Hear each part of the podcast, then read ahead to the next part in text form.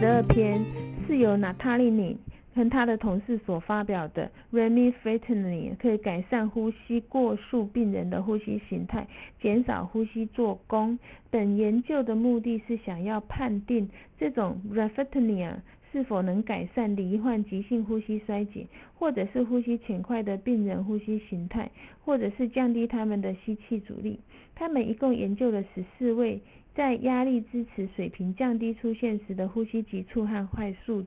呼吸浅快的病人，压力支持通气期，每一位病人分别接受三十分钟的 r e n i f e t a n i l 在和安慰剂的输液，那两次输液间隔三十分钟，输注药物和每次结束输注药物，以及未接受辅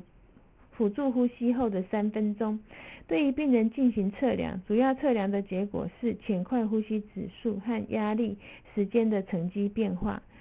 Remifentanil 并没有明显的影响到潮气容积、压力支持、通气期间，它们而且在经由镇静分数上面修正。Remifentanil 它所以可以降低呼吸速率、压力时间沉积和心脏血管的双重沉积。注入 r e f e n t a n i l 它的期间平均的 PaO2 呈现比较小，PaCO2 比有微幅的降低。那呼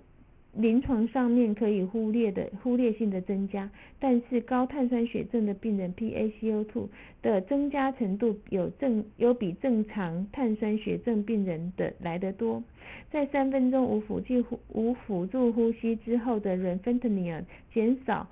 呼浅快呼吸的指数。所以作者们认为 r e f e n t a n i l 改善了呼吸模式，在紧呼吸急促或者是呼吸浅快病人减少吸气肌肉做功，但是不会影响到氧气镇静。虽然酸碱平衡在平均数上并没有显著的与临床上面相关的改变，但是要排除 r e f e n t a n i l 可能延长高碳酸血症病人脱离呼吸器的过程。则是不可能的。丁汉斯博士的评论是：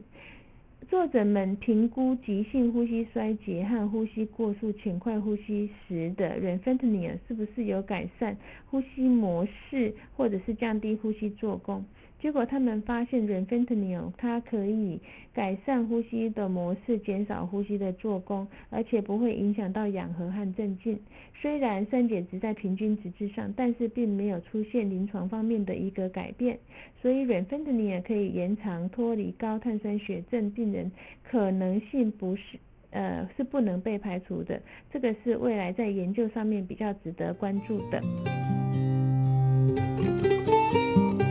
这个月我们发表了一篇文献，诶文献回顾，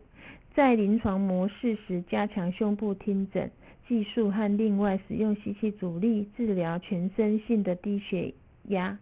个案报告，只是一个报告一个不寻常出现支气管破裂，保守治疗支气管插管后严重的气管撕裂，肺包囊肺包虫囊肺包虫囊肿破裂。与过敏休克气胸，并且成功的使用叶克膜体外氧合器，在一个 d George 的 George 成骑行合并胸胸腺移植的呼吸衰竭的婴儿。教学案例是位高是个高位原发性肺部 B。细胞淋巴瘤呈现坏死的肿块，以射频消除治疗心房纤维振动后，凝视大规模肺栓塞的肺静脉狭窄。